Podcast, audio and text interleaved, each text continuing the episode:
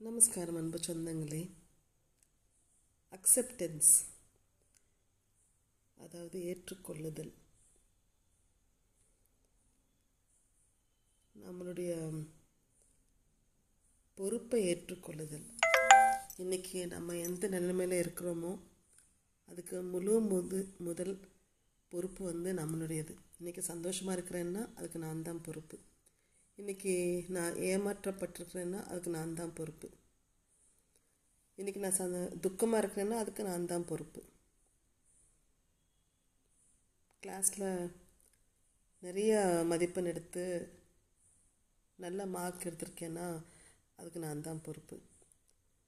சரியாக படிக்காமல்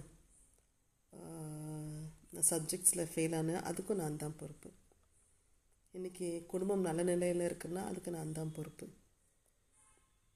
இன்றைக்கி ஒரே சண் சண்டை சச்சரவாக காலப்பொழுது போச்சுன்னா அதுக்கு நான் தான் பொறுப்பு.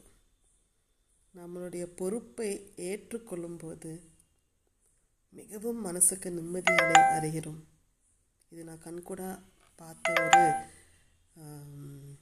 அனுபவம். மன்னிப்பது என்பது ஒரு பெரிய மனுஷத்தனம் தான் சொல்லணும்.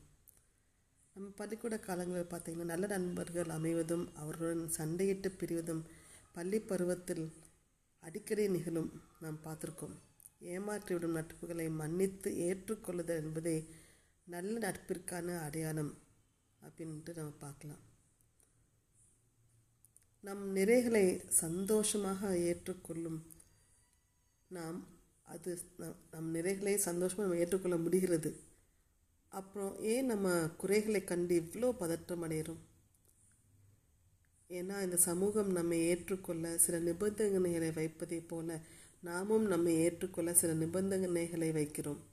அந்த நிபந்தனைகள் கடுமையாகும் போது நம் குறைகளை பார்க்கக்கூடிய கூடிய துணிவு நமக்கு இல்லாமல் போய்விடும்.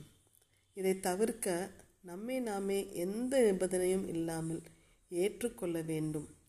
இது நாம் என்ன செய்தாலும் சரி என்று சொல்கிற மனநிலை அல்ல இது.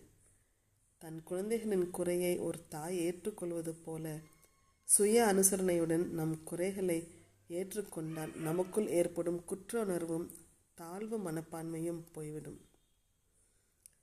நம் குறைகளை நாம் உணர்ந்து புரிந்து கொண்டு விட்டால் நம்மை நாமே மதிக்க ஆரம்பிச்சு ஆரம்பித்து விடுவோம்.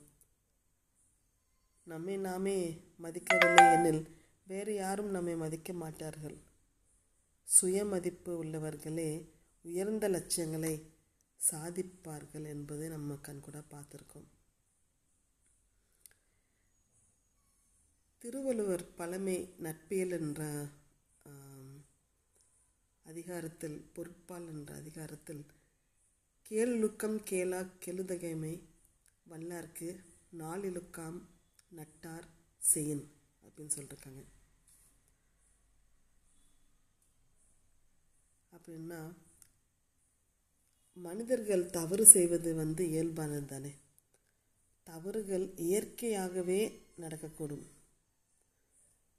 அதனால் பழமையான நண்பர்கள் அதனை மன்னித்து நண்பரை ஏற்றுக்கொள்வர்.